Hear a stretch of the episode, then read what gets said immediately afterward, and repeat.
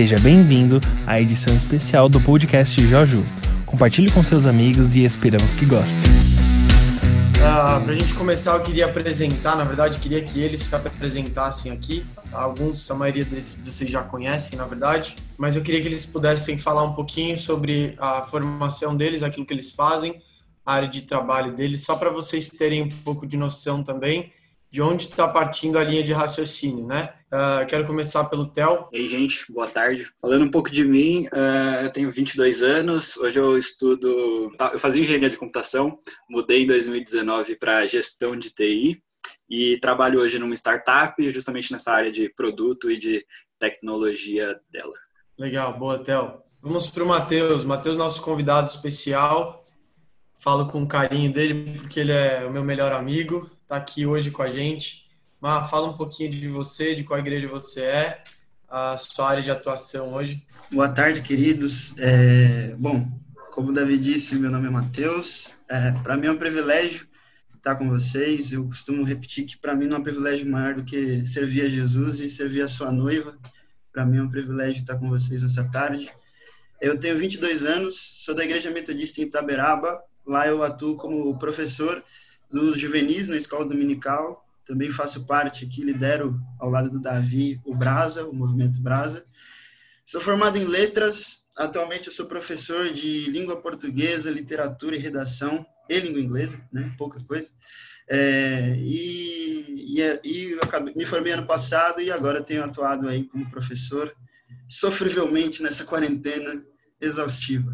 Mas é isso. Grato a Deus estar com vocês. Legal, Matheus, seja bem-vindo.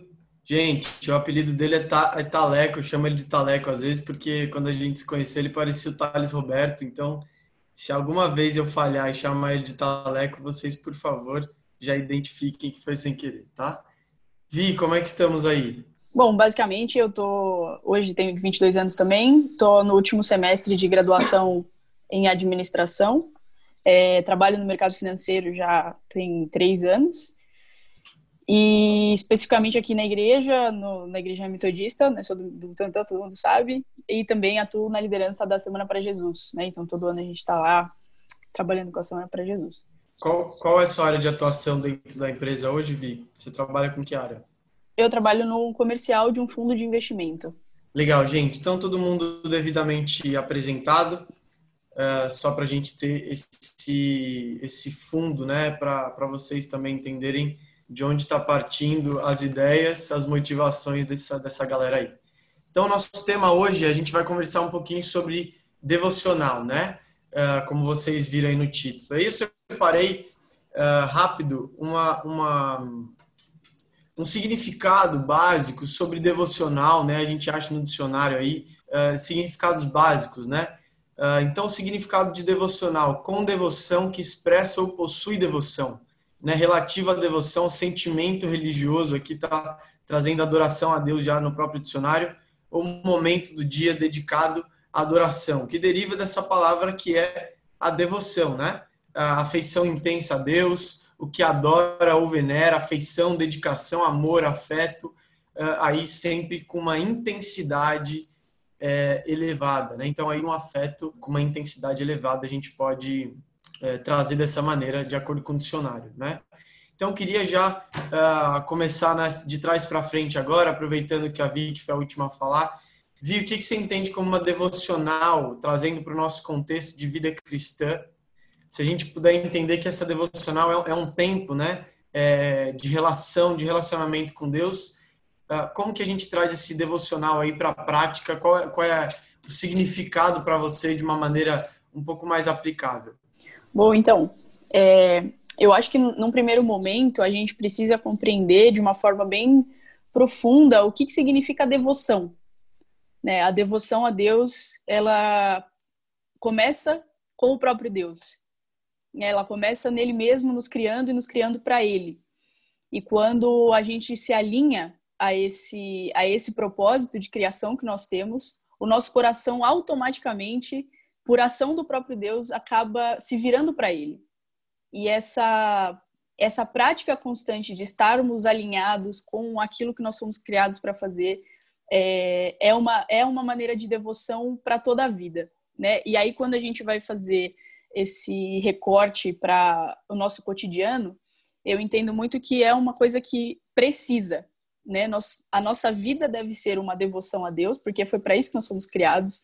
E quando a gente vai trazer isso para o nosso dia a dia, nós precisamos colocar um período do nosso dia para estarmos 100% do tempo focados nisso.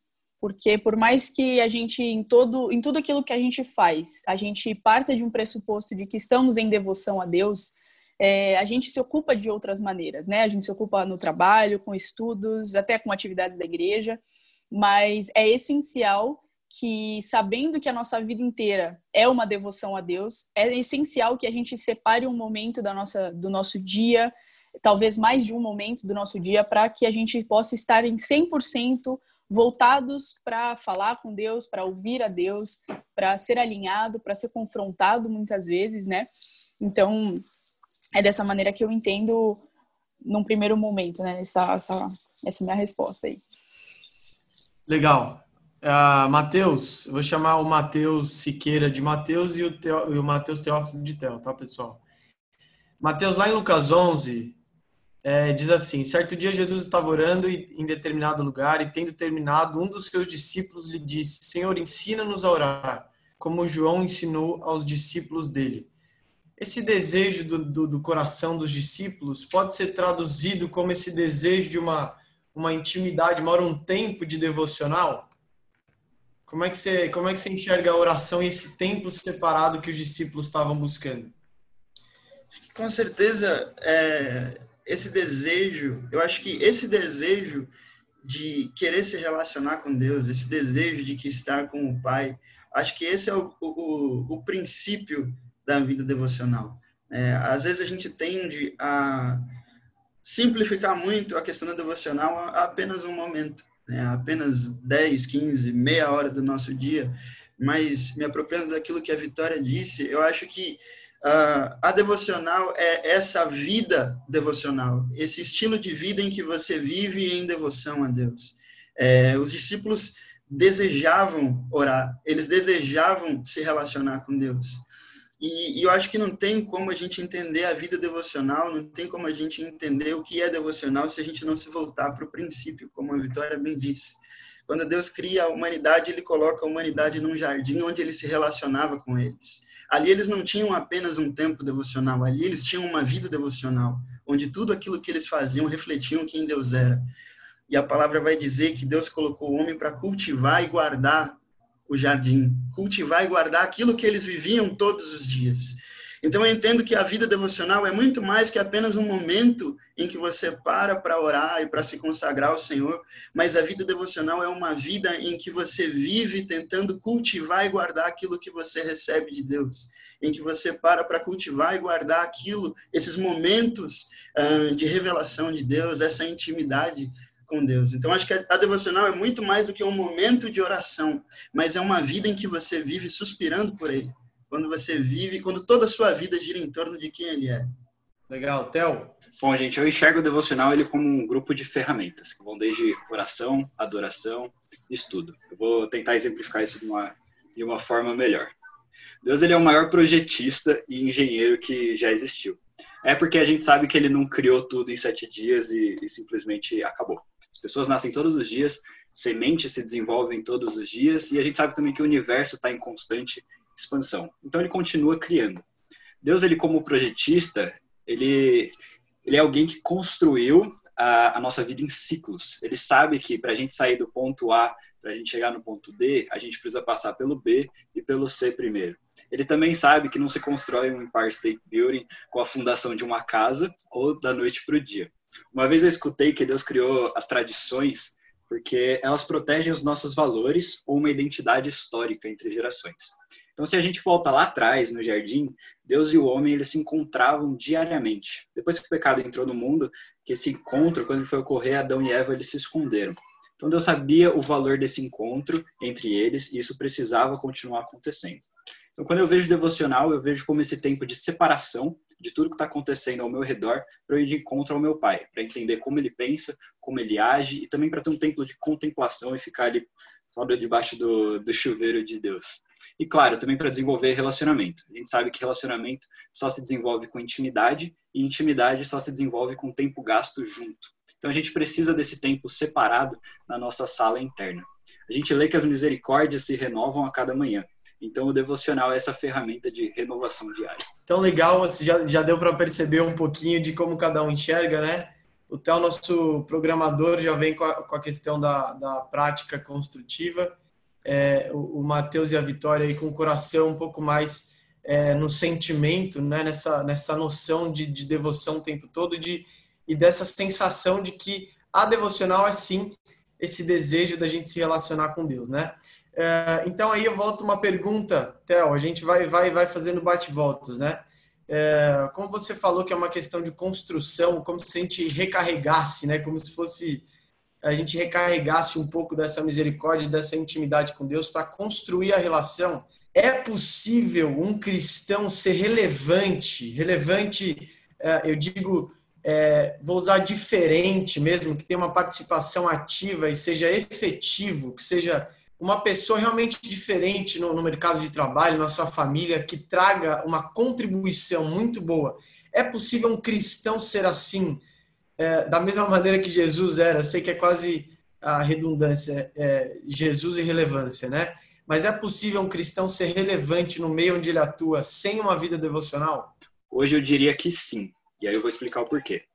Se eu abro uma conta no Instagram, por exemplo, eu posto qualquer tipo de conteúdo com uma frequência, consequentemente o algoritmo da plataforma vai entender que aquele conteúdo é relevante, que as pessoas gostam daquilo, isso entrega para mais gente, né? E meu número de seguidores ele cresce. Pronto, me tornei uma pessoa relevante, porque eu posso ali qualquer momento abrir uma live e milhares de pessoas assistem. Agora, uma pessoa que não estuda para uma prova, que ela cola na prova, passa de ano e se forma. Ela aprendeu alguma coisa no final? Então não seria muito difícil dizer que o cristão que não tem uma vida devocional e é relevante é o nosso falso profeta de hoje. Mas isso aos olhos dos homens e aos olhos de Deus. Lá em Mateus, Jesus diz que que adianta a gente ganhar o mundo inteiro, mas perder a nossa própria vida. Então a pergunta é: nós queremos nos tornar relevantes aos olhos de Deus ou aos olhos das pessoas que, que estão ao nosso redor, né? Se for aos olhos de Deus, não tem segredo. Isso vai exigir da gente desenvolver uma vida devocional. Agora, olha que interessante. Se eu sou cristão, eu tenho uma vida devocional, tenho uma vida em comunidade, seja ela igreja, amigos, trabalho, e tenho skin in the game, ou seja, tenho a pele em risco e tudo aquilo que eu falo, as pessoas veem que eu faço também, e isso me gera um resultado positivo, elas vão começar a olhar para mim. E sem querer querendo, eu me tornei relevante para alguém ou um grupo de pessoas também. Vocês viram aí, até termo em inglês, tá? A gente vai ter um dicionário ambulante aí Má, você ah, falou bastante sobre essa questão de relevância, né? Então, uh, Mateus, qual a diferença de um cristão relevante e qual a diferença de um não cristão relevante? Eu acho que um cristão relevante é um cristão que tem influência sobre um grupo de pessoas. Né? E hoje a gente vive numa era, como o Theo bem é, explicou para a gente, que é possível você ser relevante sem ter conteúdo, sabe? É muito possível você ser cristão, é, ser relevante por causa de uma voz bonita, por causa de uma performance. Uh, um não cristão relevante é alguém que influencia também um, um, grande grupo de pessoas, né? Seja por aquilo que a pessoa faz, né? Por, sei lá, por jogar futebol, por uma habilidade que essa pessoa tem, né? É, e realmente é um problema na nossa na nossa igreja, né? Que nós temos hoje sim pessoas dentro do meio cristão, dentro do meio gospel, que são é, pessoas de muita influência, pessoas de muita voz, pessoas que têm muitos seguidores, mas que são pessoas que não têm uma vida devocional relevante. Né? É, a, a pergunta que você havia feito antes dessa era se era possível ser um cristão relevante sem uma vida devocional. Eu arriscaria dizer que é impossível você ser cristão sem ter uma vida devocional, sabe? Porque eu, eu acho que o cristão que não entendeu o que é vida devocional, ele ainda não entendeu o que é ser cristão, sabe? É, talvez o cristão que não tenha vida devocional, mas que é relevante, talvez ele adore a ele mesmo, talvez ele adore ao sucesso, talvez ele adore a plataforma, mas ele ainda não entendeu que para ser alguém relevante diante de Deus, ele precisa antes de tudo se relacionar com Deus, sabe? Então eu entendo que esse cristão que deseja ser relevante, o primeiro passo que ele precisa dar é, é não é se expor, não é uma, criar uma conta numa rede social, mas é se fechar dentro do secreto e começar a ter uma vida de relacionamento com Deus. Acho que esse é o princípio da relevância. Show. Vi, tá por aí?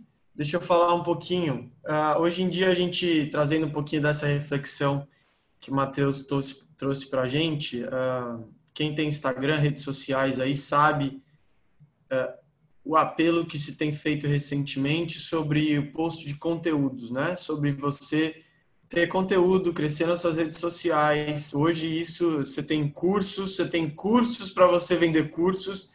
Você aprende a vender cursos fazendo um curso. É, e na verdade parece, Vi, que a, a gente está trocando o meio pelo fim. Que ao invés de eu ter um conteúdo relevante, então eu começar a publicar, parece que eu preciso começar a publicar e depois pensar em ter algum conteúdo relevante. É, uh, um texto que a gente separou aqui é João 15, 6, trazendo um pouco dessa, desse contexto que uma uh, falou sobre ser um cristão e uma vida devocional, João 15, 6 diz: Se alguém não permanecer em mim, será como o ramo que é jogado fora e seca. Tais ramos são apanhados, lançados ao fogo e queimados. Então, a gente está falando sobre essa questão de estar tá sempre conectado, né? Uh, Vi como você enxerga hoje esse apelo pela fala sem o conteúdo prévio, sabe? Sem, sem ter uma base antes de da gente das pessoas começarem a falar ou publicar algumas coisas aí, principalmente nas mídias sociais? Muito pertinente essa pergunta. Eu acho que ela é extremamente importante, principalmente para a gente jovem que está sendo bombardeado o tempo inteiro com essa necessidade de ser alguém. E eu acho que esse é o ponto central da coisa. É, e eu achei que o, os dois Mateus, o Theo e o, e o Taleco, eles foram na mosca. A gente, a nossa vida devocional, ela é para Deus e ela é com Deus, né? E então, se em algum momento eu me vejo buscando ao Senhor, estudando, querendo saber mais da palavra de Deus para algo e não em primeiro lugar para o Senhor, tem alguma coisa de errado no meu coração e isso é, e isso é revelado na maneira com que eu faço as coisas. Se eu vou orar para que Deus me dê uma palavra para que eu vá no meu Instagram e fale com alguém, o meu coração revela, essa atitude revela que o meu coração não está em buscar o Senhor porque Ele me disse que eu devo buscar a Ele, mas está em eu acabar sendo o fim eu, eu mesma, né? As pessoas me seguirem, as pessoas me curtirem, as pessoas retweetarem o meu post, por mais que meu post diga glória a Deus, se isso daí não foi dito com com todo o temor de saber que podem ter pessoas que vão ser influenciadas por aquilo, podem ter pessoas que vão mudar de vida ou não, é, ou ser negativamente influenciadas por aquilo que eu falo. Se essa é a minha motivação inicial, o meu coração não está em Deus. E eu acho que a gente precisa ter esse temor é, de antes de sair por aí falando e fazendo e pregando e escrevendo texto, a gente precisa lembrar daquele texto que diz que, cara, se eu desvio um desses pequeninos, é melhor que eu amarre uma pedra no meu pescoço e pule, de um, e pule dentro do mar, porque quem, sabe, porque a, a Bíblia fala que é, que é uma influência péssima você fazer algo que vai gerar em alguém aquilo que não é o princípio da palavra de Deus, que é o ego, que é si mesmo, que é o triunfalismo. Então, isso é muito pertinente, em primeiro lugar, por isso, né? Porque nós precisamos buscar o Senhor porque nós precisamos. Eu preciso lembrar todos os dias que eu vivo diante de Deus, que é esse conceito primordial de devoção. Eu vivo, é, aquela aquela palavra do latim lá, o corandeu, é, em todo tempo eu estou diante de Deus. E é isso que eu preciso lembrar quando eu faço a minha, o meu devocional. Em primeiro lugar, Deus está me confrontando, Ele está falando comigo, Ele está... É, o John Piper vai falar no livro dele que quando o Espírito Santo quer nos transformar, ele começa por iluminando os pecados que a gente tem no nosso coração. Porque é quando a gente olha para Deus e olha para a gente e fala: caramba, que podridão aqui. Aí a gente se arrepende e olha e fala: Senhor, tem misericórdia da minha vida. E esse é, esse é o objetivo da nossa vida de devoção com Deus. É a gente se a gente constranger o nosso coração é, por a gente ser tão podre e Deus olhar para nós e ainda assim querer se relacionar conosco e nos salvar. E aí, a partir daí, se você entendeu, se você de fato está com Deus, se você realmente está sendo transformado, aí você vai ter algo de relevante para falar, porque não existe nada mais relevante para falar do que o Evangelho de Jesus Cristo. E é ele o objetivo de todas as coisas. Amém. Amém. Uau. Completo, hein, galera? Café, almoço e janta aqui às 4 horas da tarde para você que não comeu ainda. Eis o banquete, hein? Vamos lá, Mateus, vou voltar para você de novo. Mateus Siqueira, Romanos 11, 16 diz: Se a santa a parte da massa que é oferecida como primeiro fruto, toda a massa também o é. Ou seja, santa, né? Se a raiz é santa, os ramos também o serão. Trazendo um pouco dessa questão um, de uma vida devocional e da necessidade dessa, desse primeiro desejo nosso, sede o um encontro com Deus, assim como os discípulos que queriam. Uh, por que que, ao seu ver, você enxerga uh, que a gente, a gente, provavelmente todos nós, a gente tem tanta dificuldade de estabelecer uma vida devocional com Jesus, separar um tempo no nosso dia a dia, se uh, é praticamente um consenso, é clara a necessidade de uma conexão diária com Deus? Por que, que a gente tem tanta dificuldade e às vezes é, é, é tão negligente com esse princípio que é fundamental? A minha vida inteira, não a vida inteira, mas a maior parte da minha vida, na minha caminhada com Jesus, é, a minha vida devocional foi bastante inconstante. Então eu tinha ali um dia em que eu tinha um momento incrível com Deus, em que Ele falava comigo, eu chorava, é, eu cantava louvores, e talvez nos outros próximos dois dias eu ficava ali só orando rapidamente, não tinha um tempo para parar e falar com Deus. E certa vez eu estava lendo o livro de Números e, e eu não sei se é certo falar isso, mas eu estava achando bem chato e, e aí eu falei, Deus, por que, que eu preciso saber quantos danitas existem? Por que, que eu precisava saber quantos levitas existiam? Para que, que eu precisava saber o número dos exércitos que Israel tinha? E aí, naquele momento, eu ouvi uma voz dentro de mim, que eu não escutava pelo ouvido, mas era algo dentro de mim dizendo, porque eu sou organizado. E naquele momento eu entendi, lendo o livro, do, lendo, lendo o, livro, o livro de Números, uma faceta de Deus que eu não conhecia, um Deus que era organizado. Se a gente parar para ver, Deus não é desorganizado. Deus é organizado. Deus é organizado, ele sabia exatamente o número de pessoas que havia em Israel. Deus é extremamente organizado com os planos que ele tem para a nossa vida. E eu creio que quando nós formos para o céu, a gente não vai encontrar uma nova Jerusalém desorganizada. A gente não vai encontrar puxadinho no céu. A gente vai encontrar tudo bem organizado. E quando eu entendi que Deus é era organizado, eu entendi que uh, eu precisava ser o reflexo de quem ele é, sabe? Eu, eu, eu, tinha que ser igual a ele. E a minha vida era uma completa bagunça, né? Então eu, enquanto aluno, eu era sempre o aluno que entregava, que imprimia o trabalho no dia. Eu era o cara que me preparava sempre uma hora antes de falar todas as coisas. Eu sempre meu quarto sempre foi o mais bagunçado de tudo. É, então eu entendi que eu precisava ser organizado.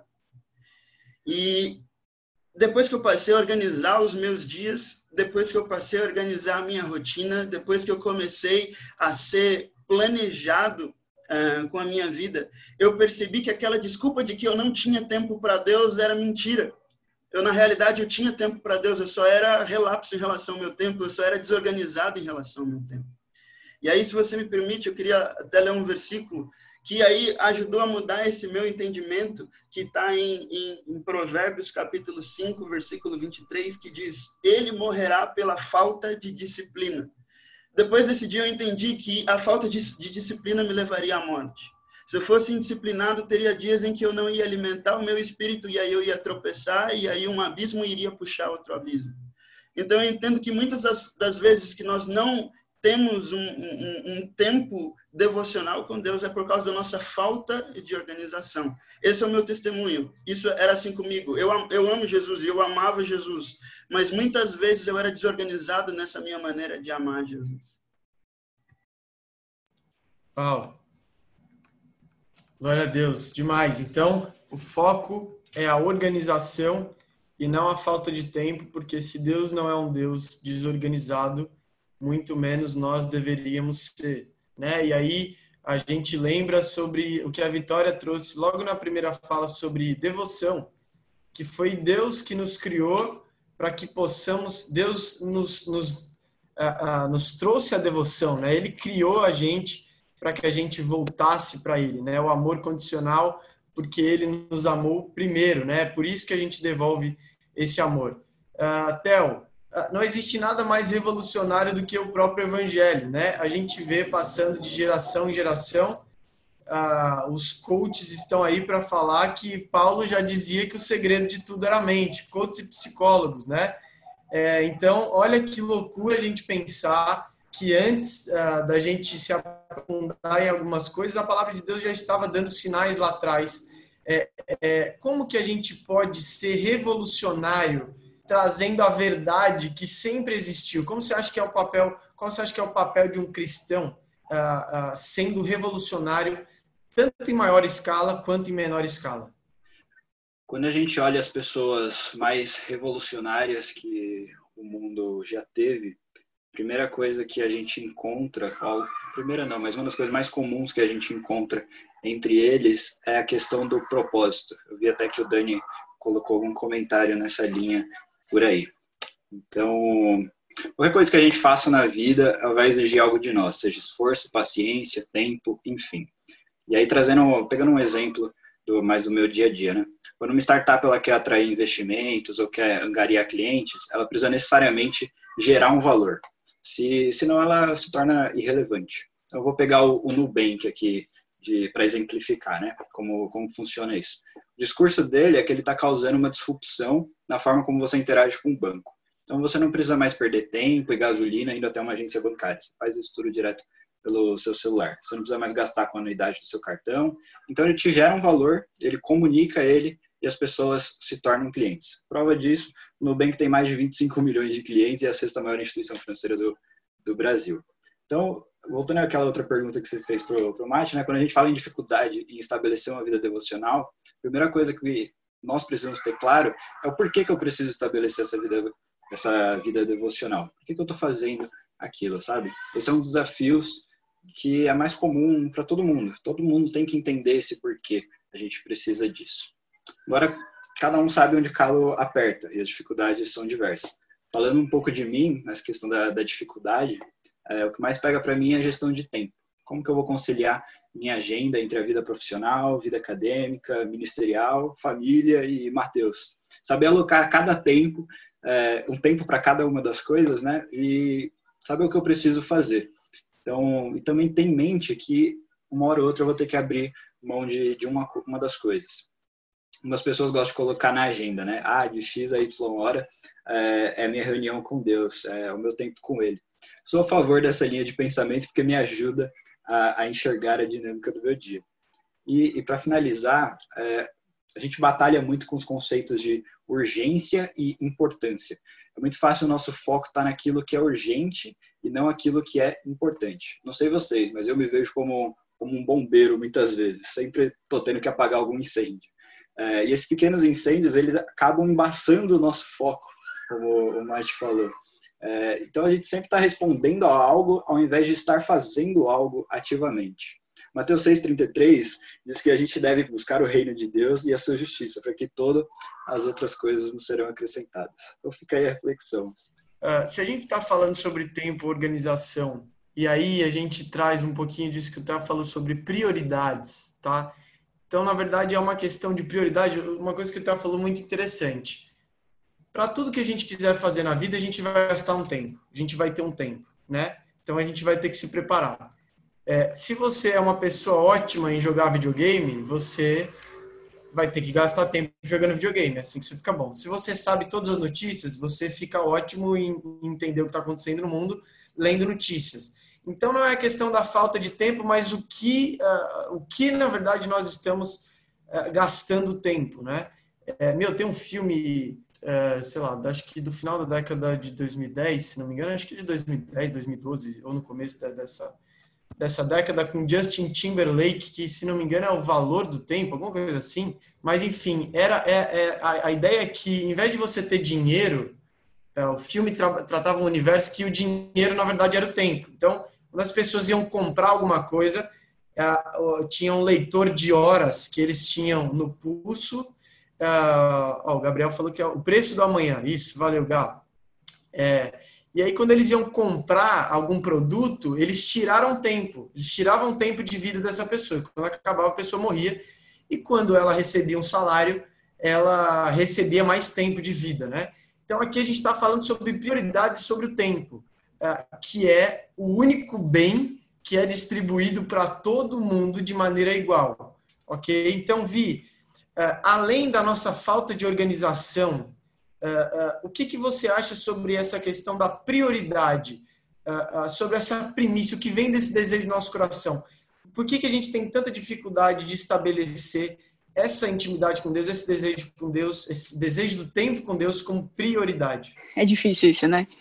Eu acho que sempre, aos pouquinhos, a gente vai voltando pro, pro mesmo ponto, né? Que é o que, que a gente está buscando.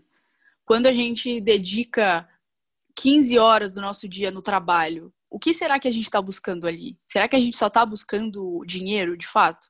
Ou será que tem parte do nosso ego ali, tem parte do nosso senso de pertencimento, é, de ver que você está fazendo algo que é relevante.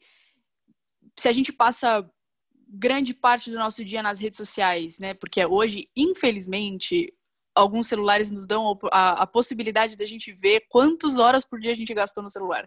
E isso, gente, me deixa surtada, porque olha que eu falo, não acredito que eu gastei tudo isso de tempo no WhatsApp. Meu Deus do céu.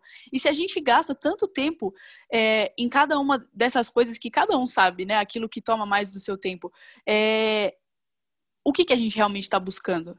Né? Por que, que a gente dedica tanto de nós?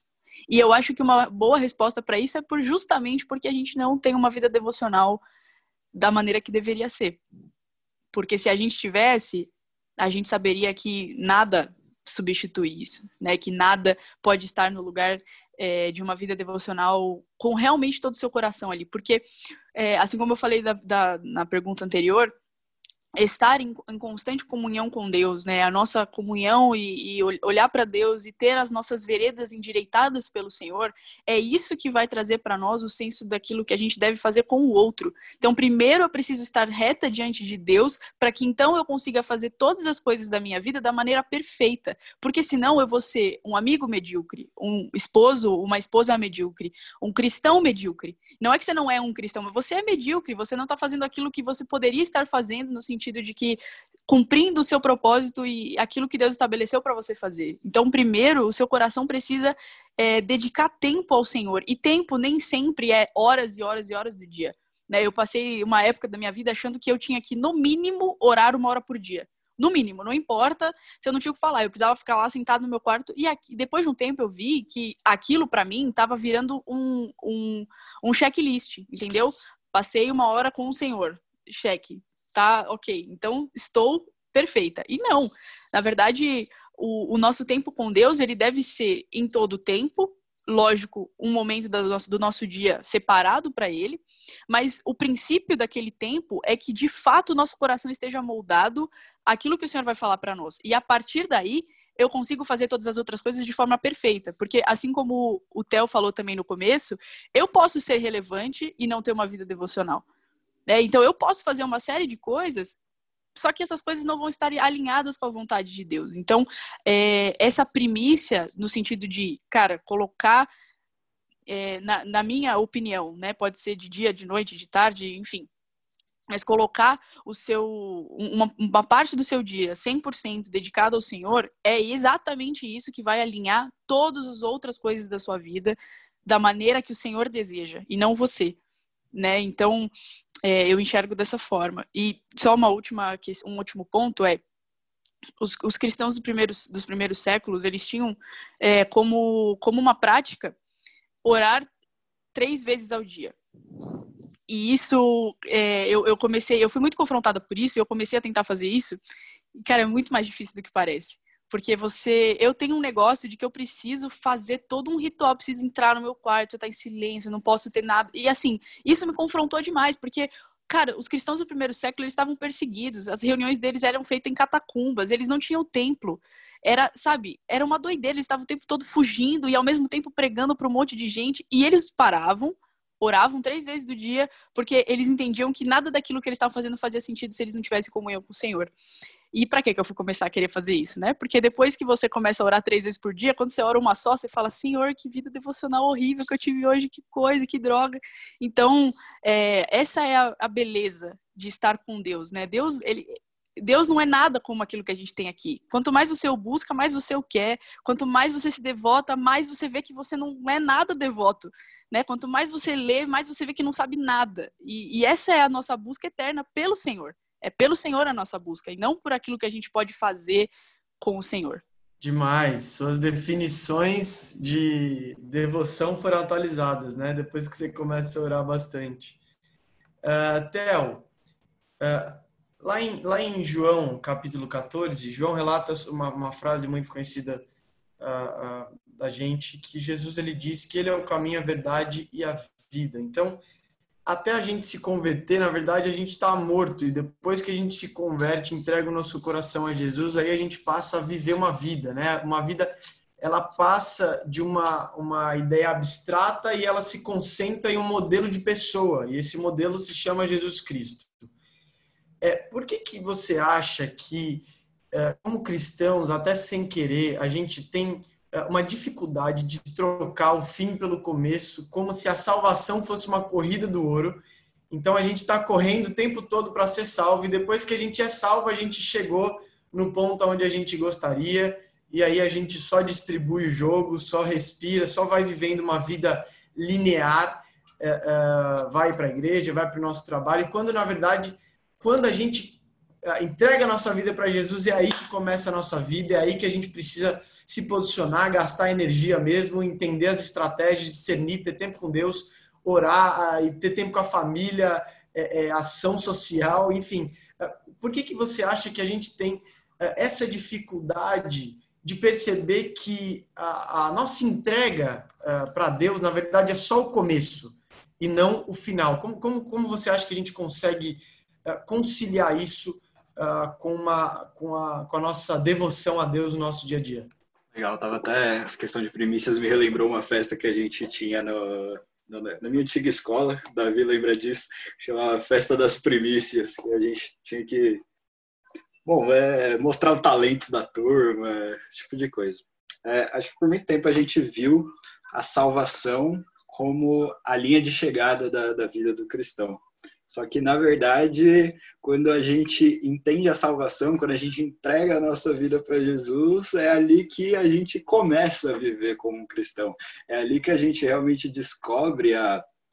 Meu, eu preciso de uma vida devocional, sabe? Eu preciso de um momento ali separado para Deus. E tem muita coisa ainda para eu aprender, como, como a Vitória disse. E a gente acha que só tem essa percepção quando a gente tem um coração ensinável que é quando a gente realmente está aberto para poder receber mais, quando a gente entende que, cara, eu realmente não sei de nada, eu tenho muita coisa ainda para viver, para aprender.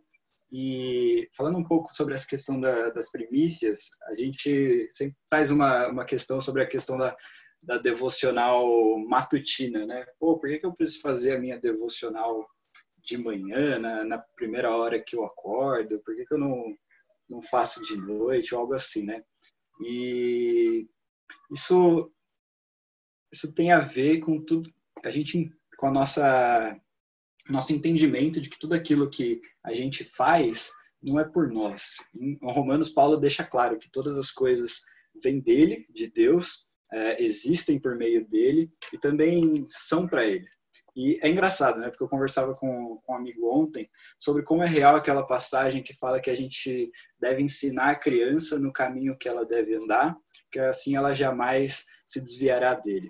E, cara, não, não importa o que eu faça hoje. Se eu for pelo caminho A e Deus me manda eu ir para o B, ou se Deus me manda eu ir para o A e eu vou para o A, em algum momento, tudo aquilo que eu aprendi na infância, ela vem à tona.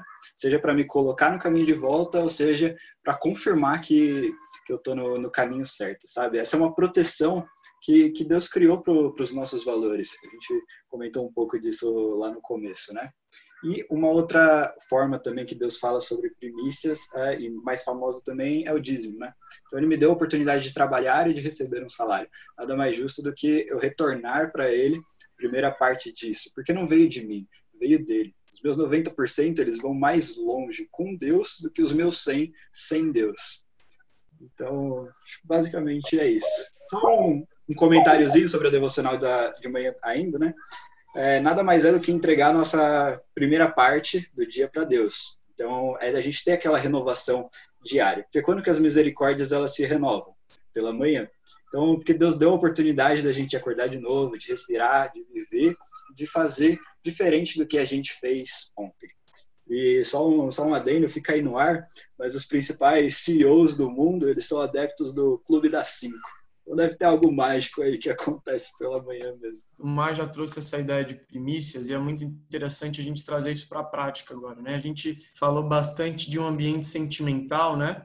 Da nossa devoção a Deus, de onde parte o nosso coração, é, às vezes um pouco abstrato para a gente. A gente vai trazer realmente para essas duas últimas aqui questões para a gente conversar, é, depois a gente abrir para perguntas gerais. Mas vamos lá, Êxodo 22, 29 e 30 diz assim: Não retenham as ofertas das suas colheitas, consagrem-me o primeiro filho de vocês e a primeira cria das vacas, das ovelhas e das cabras.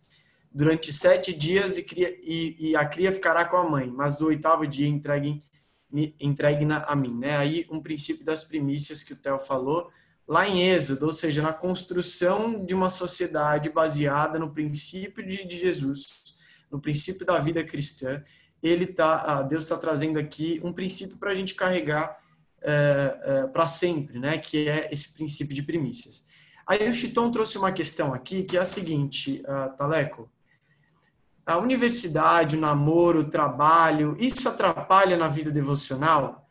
É, não deveríamos todos os dias parar para agradecer por tudo e a ter uma devocional também como gratidão, uma forma de gratidão? É, e aí eu te, te quero te linkar isso com todas essas coisas que a gente tem para fazer, você também uh, uh, trabalhando bastante. Antes você não trabalhava e também não namorava, hoje você namora e trabalha bastante, uh, e mesmo assim você ainda é desafiado a ter um tempo de primícias, ou seja, entregar essa primeira parte para Deus. Qual, qual, é, qual é, é, o significado, a importância disso para você hoje que vive isso de maneira bem intensa, essa rotina de maneira bem intensa? É bem difícil é, você manter uma vida devocional fazendo tantas coisas, né? trabalhando, estudando. E muitos de nós vivemos numa bolha, né? E aquelas pessoas que precisam acordar às 5 da manhã para pegar o ônibus e ir trabalhar, né? Como essas pessoas fazem? Como essas pessoas que chegam tarde em casa fazem para ter uma vida devocional?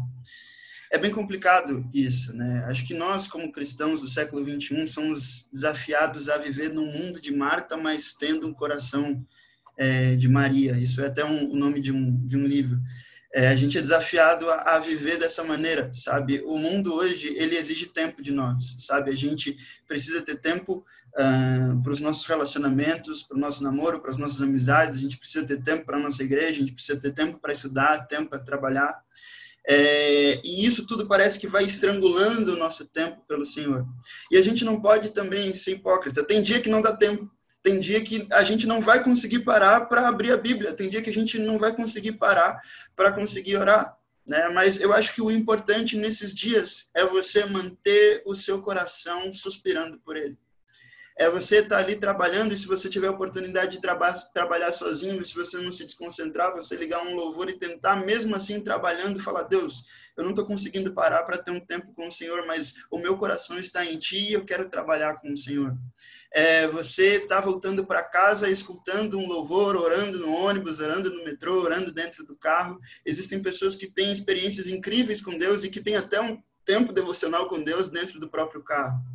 É, então, é mesmo a gente, é a gente tentar adequar, na realidade é o inverso, é tentar adequar a nossa rotina ao Senhor. Às vezes a gente é, tenta adequar o Senhor à nossa rotina, quando na verdade a gente deveria fazer o contrário. Né? É, é sempre tentar priorizar o Senhor e aí se organizar para que Ele seja o centro de tudo. Eu, eu, minha mãe faz algo incrível e um dia eu vou chegar nesse nível. Ela sempre que, que eu percebo, ela está todos os dias pontualmente às três horas da manhã orando. É, e eu acho isso incrível, sabe? Porque muitas vezes falta tempo a ela, mas mesmo assim ela deixa de dormir às vezes para ter um tempo para o Senhor. E a palavra vai falar em, em, Provérbios, né? Que eu amo os que me amam e os que de madrugada me buscam me encontram. Então é, é interessante que a gente só precisa, é, eu vou voltar naquele ponto, a gente precisa se organizar é, para encontrar um tempo para o Senhor. Mas mesmo quando a gente não tiver esse tempo, quando acontecer coisas, quando acontecerem imprevistos, o importante é a gente estar tá com o nosso coração buscando a Ele. O importante é ter o nosso coração sempre focado nele. É falar, Senhor, eu não estou conseguindo parar, mas mesmo assim o Senhor continua sendo o Senhor da minha vida. Eu te amo e se eu pudesse eu pararia tudo para falar com você agora. Demais. Aí a gente linka com um texto que o Theo trouxe para gente, um dos meus versículos preferidos é, e às vezes eu esqueço dele, eu estou passando por um momento ah, difícil e Deus me lembra ah, dele de novo, né? Mateus 6:33, buscar pois em primeiro lugar o reino de Deus e a sua justiça e as outras coisas vos serão acrescentadas, né? As outras e todas, né? Em algumas em algumas falas aí, algumas traduções, eu queria trazer uh, esse última, essa última questão para vir aí, para a gente abrir aqui também. Vi, a gente, o Matheus falou sobre essa questão de rotina, você também trabalha, estuda, se relaciona. É, é, e a gente tem essa promessa, esse amor. É, é interessante a gente parar para pensar também que Deus não jogou a gente no mundo perdido e falou se vira aí, né? É, ele, ele realmente cuida das nossas coisas quando a gente uh, vai abrindo nosso coração e permite que Ele seja o Senhor. Ah, como você enxerga esse o amor de Deus especificamente? Eu até estou fugindo um pouco do script aqui, mas para a gente uh, realmente trazer isso de uma maneira, uh, uma visão de um Deus como Pai, no sentido de da gente abrir esse coração mesmo para se relacionar com Deus e então Deus passa a cuidar das nossas coisas, a gente passa a ser bem sucedido, porque no fundo essa é uma promessa de Deus, né? Uh, ele ele realmente falou que nos eh, abençoaria, cuidaria das nossas coisas conforme a gente vai uh, uh, entregando nosso coração Ele. Como você concilia a sua rotina hoje, entendendo Deus como Pai, como um Deus Pai que é bondoso e não deixou a gente uh, como uma uma filosofia do século XIX, né, o deísmo, como se Deus tivesse dado corda no mundo e deixado o mundo seguir sozinho. E Deus não é assim, Ele continua presente. Como você vive o seu dia a dia com essa presença de um Pai bondoso diante de todas essas coisas que você tem para fazer? Cara, eu acho que a primeira coisa é bem, o que eu, bem na linha do que o Taleco falou, porque a gente precisa entender que a vida não é perfeita né? Que às vezes eu, antes de, de começar aqui, eu estava orando e de fato pedindo para o Senhor me livrar de mim mesma, no sentido de que esse, o objetivo disso tudo aqui, em momento algum, é que algum de nós saiba mais que o outro ou fale algo para ser mais top que o outro ou coisa e tal, mas é que de fato todo mundo que está aqui e a começar em mim tenha o coração mais voltado para o Senhor, para que a gente se incomode com a nossa vida devocional e comece a buscá-lo. E aí entra muito no que o Taleco falou de a gente entender que, cara, a gente vive uma vida real, sabe? A gente acorda, a gente fica com sono, a gente fica com raiva das coisas, a gente fica estressado, o mundo é difícil, a gente pega trânsito, a gente pega chuva, as coisas. E mais do que isso, né? Tem gente que passa por dificuldades que, meu Deus, agora nessa quarentena tem tanta coisa acontecendo, com tanta gente perdendo emprego. Então a gente precisa entender que muitas vezes às vezes a gente só precisa. O nosso momento de devocional com o Senhor é chorar. Às vezes a gente precisa entender que é, não é uma performance para Deus que a gente está fazendo. A gente está se aprofundando, a gente está se achegando ao Senhor, porque foi isso que Ele disse para a gente fazer. E às vezes se achegar ao Senhor é chorar. Às vezes se achegar ao Senhor é dizer, Senhor, eu não sei o que dizer, mas a Sua palavra basta. E ficar ali e ouvir uma música às vezes. E, e isso é o seu o seu momento de devoção, né? Eu eu tinha um bloqueio enorme com fazer qualquer tipo de devocional fora de casa. Eu achava que era, era literal o, o, texto que fala que entra no seu quarto e ora em segredo, porque o Deus que te vê em segredo te recompensará. E eu achava que eu precisava estar no meu quarto para que o meu devocional fosse 100%. E chegou num momento da minha vida que eu não conseguia fazer isso com qualidade. Quando eu estava no meu quarto, eu ia dormir. Eu tava morrendo, sabe? Eu tava trabalhando 12 horas por dia ainda ia para a faculdade, ainda voltava, eu não tinha tempo. Então eu precisava ler no ônibus. Eu precisava quebrar aquele negócio na minha cabeça, sabe? Eu precisava fazer meu devocional dentro do ônibus muitas vezes. E cara, eu fui muito ministrada. Eu chegava no meu trabalho com, sabe, uma oxigenação espiritual muito muito diferente do que se eu ficasse o dia inteiro esperando, porque eu, fa eu faço meu devocional à noite, né? Eu, eu vou chegar, gente, nesse eu vou chegar nesse nível de conseguir acordar às 6 horas da manhã e fazer todo o negócio. Eu não consigo. Então, até eu conseguir, eu não vou deixar minha vida devocional de lado. Então eu faço meu devocional sempre à noite. É, então, eu, e eu comecei a precisar ajustar, né? Às vezes, a, a, a, abrir na hora do almoço ali, eu, eu a minha Bíblia, fazer uma oração, ler os Salmos, ler um Provérbios e falar com o Senhor, porque se não fosse naquele momento, é, talvez eu não ia conseguir. E, e, a gente precisa se adaptar, né? E eu entendo muito dessa forma, porque. E é exatamente isso. Deus não quer uma performance de nós, ele quer a nós. E quando a gente se volta para ele, coloca o nosso coração a gente precisa continuar caminhando, é isso que a gente precisa fazer. E às vezes a nossa caminhada não é com os pés, às vezes a gente está se arrastando sabe? Às vezes a gente precisa só se arrastar, só um engatinhar, mas é, mas é prosseguir para o alvo que é Cristo. Então eu vejo muito isso, né? Então, voltando para essa última, só para fechar, voltando de novo para o início, né? O objetivo disso aqui é fazer com que a, cada um de nós busque mais ao Senhor. Então, se você não busca o Senhor ou busca muito pouco, se você busca uma vez na semana, cara, comece buscando duas agora. Se você não ora, ou se você ora muito pouco, ou só no domingo, experimenta orar no domingo e na segunda-feira. E na semana que vem, tenta orar na segunda e na terça. E assim você vai, porque é uma vida devocional. E não um dia, uma semana que você falou, caramba, essa semana, ó, Senhor, alcancei todas as minhas metas. Muito legal, mas é uma vida. Pense quando você tiver 80 anos, cara, como é que vai ser a sua, a sua, seu discernimento espiritual, né? A sua, o seu, a sua realidade com Deus. Vai ser muito lá na frente, porque é uma vida inteira com o Senhor né? Então eu vejo que é muito isso.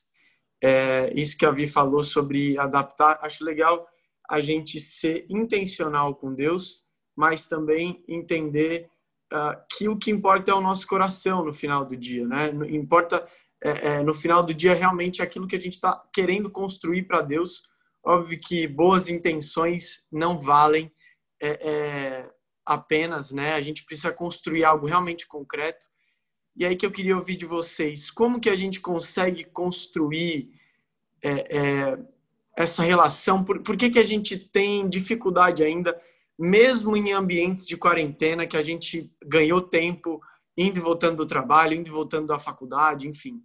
É, a gente teve um tempo um pouco maior, um pouco mais reservado. Por que, que mesmo assim a gente ainda tem dificuldade de estabelecer um tempo com Deus? E como vocês têm feito durante a quarentena para estabelecer um tempo com Deus, trazendo um pouco para a prática. Se você, meu, acorda, joga água na cara, toma um café, coloca um café, cheira um café para ficar acordado e toma tudo direto, quentão mesmo. Como, como na prática, é, a, o que, que vocês diriam é, é, para a gente levar como, como princípio aí, para a gente poder replicar? Essa, essa é a ideia, para a gente poder replicar Theo, começando para você, como é que você tem organizado aí o seu tempo com Deus durante esse período de quarentena? Primeiro falando sobre a questão da gente ter mais tempo, é, eu tenho minhas dúvidas se a gente realmente está com, com mais tempo nessa quarentena.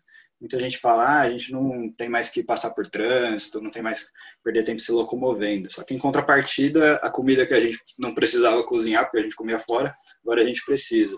Ou o tempo que a gente não dependia, não despendia, na verdade, com a família antes, agora a gente está conseguindo despender.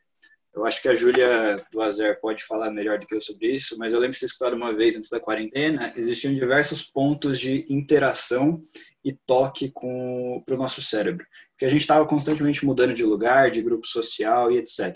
E agora a gente está preso dentro de casa e o nosso cérebro ele vai tentar equilibrar isso de, de algum jeito. Então, falando um pouco de mim, para mim, no começo foi o maior choque, porque houve um desequilíbrio dessa dessa balança. Eu lembro que eu estava sofrendo muito de ansiedade, eu não tinha foco para nada, eu demorava demais para dormir, ficava enrolando na rolando na verdade na cama e andava constantemente muito preocupado com qualquer coisa. E o mais legal de tudo foi o que Deus usou, ele continuou usando para me tratar nessa questão, né? E foi o, o mercado financeiro. E aí eu vou, vou exemplificar o porquê. Porque da mesma forma que uma semente ela não vira uma árvore do dia para a noite, o nosso patrimônio ele também não dobra do dia para a noite. Isso exige paciência e também uma constância, uma disciplina para realizações de aportes novos todos os meses, né? E tem, tem uma técnica até que chama buy and hold, ou em português, compre e segure. Basicamente, você escolhe empresas boas e sólidas e compra ações dela, e vai sempre recomprando. Então, se o preço dela variar de 30 para 15 numa crise, por exemplo, se você fez o dever de casa e sabe que aquela empresa vai continuar é, uma empresa forte, ela vai retomar o crescimento depois da crise, você acaba não se preocupando. Então, esse comportamento Deus usou justamente para gerar essa disciplina e gerar também a, a paciência em mim. Mas enfim, depois eu acho que o meu cérebro ele encontrou outros pontos de apoio, né? Eu fiz muitas coisas pela primeira vez também nesses seis meses de, de quarentena e essa experiência de fazer muita coisa pela primeira vez num curto espaço de tempo, ela é muito nova, é algo que eu nunca tinha vivido, né? Então eu penso que a mesma dificuldade que a gente tinha antes da pandemia para desenvolver uma vida devocional, a gente está tendo agora durante e a gente vai continuar tendo depois, porque a vida é isso, é, é lutar todos os dias para você ser uma melhor versão é, sua do que você foi ontem. E, e aí eu vou, vou um pouco além é, apesar de todo o lado ruim que a pandemia trouxe, e a gente não pode esquecer isso para que a gente evite que isso aconteça de novo lá, no, lá na frente, eu acho que ela nos trouxe uma vantagem. Porque até agora eu não escutei uma pessoa falando que não repensou toda a sua vida por pelo menos uma hora nesses seis meses em casa. É, e aí, trazendo um pouco de dados, né? fizeram uma pesquisa global e pelo menos 76 dos brasileiros disseram que a crise do coronavírus os fez repensar as suas vidas profissionais. E uma outra, essa é muito positiva, só nesses seis meses de quarentena, o brasileiro ele doou em reais o equivalente ao que ele doou durante todo o ano de 2018. Então, a, essa quarentena fez a gente repensar sobre a vida e trouxe coisas muito positivas. E falando um pouco sobre como eu desenvolvo a minha vida devocional. Eu já sou adepto do Clube da Manhã.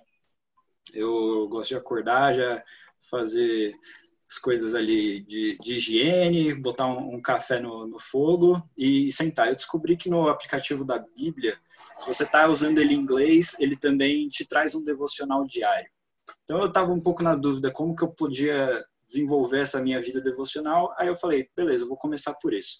Aí todo dia eu pego ali uma meia hora, vejo é, aquele momento devocional, ele traz também, além de um vídeo, uma pessoa explicando uma palavra, ele traz uma, uma reflexão sobre isso, traz momento de, de oração sobre isso. Então, assim, eu estou formando a minha vida devocional assim, e daqui a pouco, quando eu ver que, beleza, isso aqui já, já atingi esse piso, vamos dar um passo mais. Porque a gente tem que estar tá também, se a gente quer crescer, a gente precisa também estar tá nesse espaço de desconforto para que a gente possa crescer. E basicamente é isso. Legal. Matheus, você como professor está trabalhando aí até a madrugada, corrigindo as coisas, tendo que se virar com a aula online. Como é que você está estabelecendo o seu tempo aí de devocional? É, o que, que você tem feito de maneira prática? Tem sido muito difícil esse período de quarentena dar aula nesse período né? porque eu não tenho mais lousa, então eu tenho que fazer PowerPoint. No meu caso, são pelo menos 17 PowerPoints por semana. Então eu tô ficando maluco, assim, sabe? De às vezes acordar à noite achando que eu tenho que eu tô atrasado para aula, é, esse tipo de coisa. Mas e, e no princípio da quarentena, minha vida devocional ficou toda bagunçada, porque a minha vida profissional ficou toda bagunçada também. É, só que quando eu percebi que a minha vida quando eu voltei aí a organizar minha vida devocional, eu percebi que Deus começou a me abençoar também na minha vida profissional. Eu não vou lembrar agora o nome do personagem bíblico, mas é, há lá um episódio em que a Arca da Aliança ficou na casa dele por um período de tempo e a palavra vai dizer que tudo aquilo que ele fez se tornou abençoado. É, eu percebi que quando eu comecei a, a priorizar ainda mais o Senhor na minha vida, como eu não deixei, quando eu não deixei com que o meu trabalho fosse o Senhor sobre a minha vida, mas quando eu deixei o Senhor ser o Senhor sobre a minha vida, eu percebi que eu comecei a ficar cada vez menos preocupado com o trabalho, que eu comecei a, acordar, a dormir melhor, eu comecei a, a, a, não ver o trabalho como um monstro. Então, é, eu acho que quando a gente, eu acho que o que mais desestabiliza a nossa vida devocional é a nossa vida uh, profissional. E quando eu comecei a priorizar ainda mais o Senhor, eu entendi que o Senhor começou a trazer bênçãos e descanso para minha vida. Então, para eu ter paz na minha vida, é, eu tenho que ter uma vida devocional de qualidade. É, como é que eu tenho feito? Tenho tentado aí todos os dias de manhã acordar e ler a palavra e tenho conseguido. Então, nem todos os dias eu começo a dar aula no mesmo horário, então isso é uma bênção para mim, porque eu, eu tenho conseguido ler a palavra. É, eu e a minha namorada, a gente tem entrado num, num, propósito aí de oração, então a gente tem conseguido orar junto num horário sempre estabelecido pela manhã, e isso tem me ajudado muito. É, isso é até uma dica, se você tem dificuldade em ter um tempo devocional, pede para um amigo te ajudar, é, entra num propósito com ele, porque um vai ajudar o outro, e quando um cair, um vai, um vai levantar o outro. É, e depois eu almoço, quando eu paro de dar aula pela manhã, e depois do almoço eu dou aquela descansada, e aí eu tenho um outro tempo de leitura da palavra e oração, à tarde eu não dou, não dou aula. Uh, e aí eu passo a tarde toda, depois desse tempo de oração e leitura da palavra, eu passo a tarde toda, uh, na maioria das vezes, fazendo os PowerPoints, ouvindo louvores, é, pregação eu não consigo porque aí eu fico confuso com os slides, mas eu tenho tentado aliar esse momento aí de fazer slides, de preparar as coisas, sempre ouvindo um louvor. E à noite, antes de dormir, é, também tenho buscado, nem sempre consigo, às vezes eu estou exausto, mas às vezes eu consigo ter um, um tempo de, de, de, adoração, um tempo de oração. Nem sempre isso acontece, né? Nem sempre eu consigo estar nesses três momentos mas o que importa é você ter um momento de intensidade, sabe? Porque a, a vida devocional ela te transforma. Quanto mais perto de Deus você está, mais parecido com Ele você fica. É de glória em glória que nós somos transformados. Então, o importante é viver esse momento devocional com intensidade. Se você só tem 15 minutos, é, viva esses 15 minutos com intensidade, porque assim você vai se tornar mais parecido com Ele. Vi, o que, que você tem feito? Como é que tem sido sua rotina por aí? Então, gente, como assim como o pessoal falou aí, o começo da quarentena foi uma loucura também, porque acho que a gente estava adaptando a nossa vida, né? O, todo mundo em casa o tempo todo, aí limpa, aí faz almoço, aí trabalha também, aí aula, aí um negócio vai ficando do lado do outro, é uma doideira. Então, no começo realmente foi complexo de adaptar, mas ao contrário do Matheus, eu não sou do clube da manhã, eu sou do clube da madrugada. Então, é, eu acho que o tempo que eu tenho mais, assim, é porque, eu não sei, eu acho que é alguma coisa psicológica, meu terapeuta que lute, mas eu, eu me sinto, é, eu sinto que quando eu oro de madrugada tem alguma coisa diferente, porque eu tô sozinha, todo mundo já foi dormir, eu tenho tempo para para pensar, para ficar ali, eu sei que ninguém vai me interromper. Então, para mim, a noite é o melhor momento, assim, a noite mais tarde mesmo. Então, é lógico que isso não é uma regra, tá, gente? Eu não vejo como uma regra o horário específico. Foi o que o Talek falou. Se você tem 15 minutos, pega esses 15 minutos e faz dele a sua melhor devoção. E então foi, foi isso, assim. Eu acho que é, em termos práticos, eu acho que a primeira coisa é definir o, o horário que você vai que você vai orar, o que você vai pegar a sua Bíblia, que você vai se, se debruçar sobre ela, sabe? Se para você de manhã é melhor, se você funciona bem de manhã, cara, acorda, toma um café e faz o seu devocional, mas estabelece aquele horário e tenta respeitar, sabe? Tenta respeitar aquele momento, assim, ah, vai ser 8 da manhã, ok. Ah, vai ser 10 horas da noite, eu vou entrar no meu quarto e ninguém vai me interromper. É isso, sabe? Respeita e faz disso algo que, assim, é um desespero. Se você não fizer, meu Deus, vai acabar porque vai, de certa forma, né? Então, é, eu entendo muito que a gente precisa colocar é, pequenas metas. Então, como eu tinha falado naquele, naquele da outra vez, né, gente? Se você, se você não ora, se você não tem essa rotina na sua vida, se isso não faz parte, e é muito comum isso, é, gente, eu acho que todo mundo já teve essa fase ou já passou por isso. É, se você só ora uma vez na semana, cara, ore duas, sabe? Se você só ora três, ou se você lê pouco a Bíblia, tente ler um capítulo por dia, ou se não um capítulo inteiro, hora meio capítulo, começa pelo Salmos, é mais tranquilo. Então, assim, vai, sabe, faça algo, né? Só não fique parado, só não espere que algum um anjo venha e fale, olha, vai orar, sabe? Já vai você e, e, e começa do, de pouquinho em pouquinho, né? Então, é, eu vejo muito, a gente precisa começar, colocar um, um momento ali e começa, e vai. E um, uma outra coisa também que para mim funciona pra caramba, e e nessa eu não vou tomar esse crédito, mas o Tim Keller, ele fala isso quando ele fala sobre oração, que é assim, gente, a palavra de a Bíblia é a palavra de Deus. Né, a gente precisa entender que é Deus falando ali conosco. É lógico que tem um contexto, que tem, a gente precisa entender as traduções e aquela coisa toda, e toda a teologia, a gente precisa ter isso em mente. Mas é Deus falando conosco ali. Então, quando você abre a sua Bíblia e você olha para ela do tipo assim, isso aqui é a mensagem que Deus está me passando, faz toda a diferença. Então, você abre a sua Bíblia, você responde e ora a respeito daquilo que está sendo dito ali, Isso, gente, faz toda a diferença. Você é, cara, tem aquela frase que assim, a boa teologia é aquela que nos coloca de joelhos, né? Então, quando você estuda, quando você vai a fundo, quando você entende o que o texto quer dizer e aquilo fala assim, faz você olhar e falar assim, Senhor, como o Senhor é perfeito. Olha como tudo isso é se encaixa. Olha que maravilhoso as profecias de Isaías e depois Jesus, isso tudo sendo se cumprindo depois. Que maravilhoso. E você ora sobre isso, é, traz vida, sabe? Então, é, você vai lá, tá orando o salmo, Senhor, endireita as veredas do meu coração, né? É Davi falando, mas aí você coloca para você. Ou o Mateus 6,33, né? A, a, colocar o reino de Deus acima de todas as coisas e, e pedir para Deus fazer isso conosco.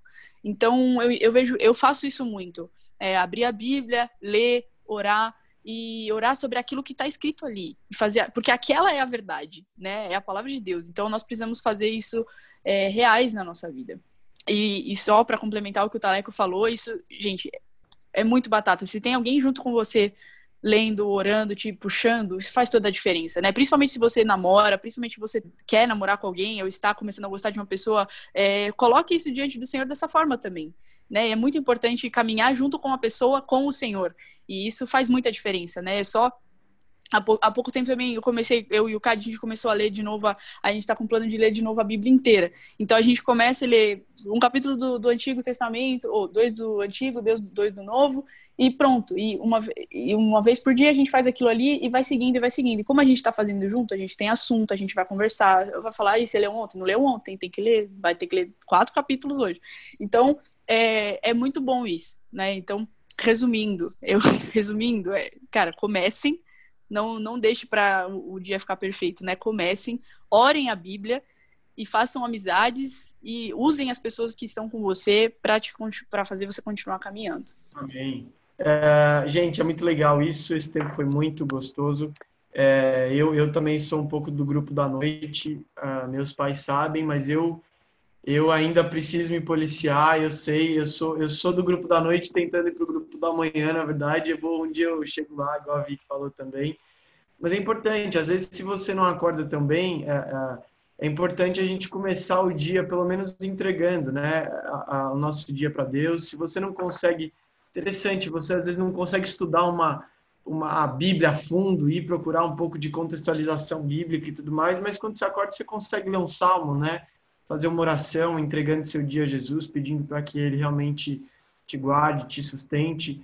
E aí, se sua semana tiver muito corrida, você pode é, é, ter um tempo de estudo nos finais de semana também. Aproveita, né? Usa o seu sábado aí de manhã, sábado à tarde, vai ler um pouquinho, ver vídeo na internet, né? Vai conversar com o pastor Jonas, com o pastor Chiton, com seus líderes.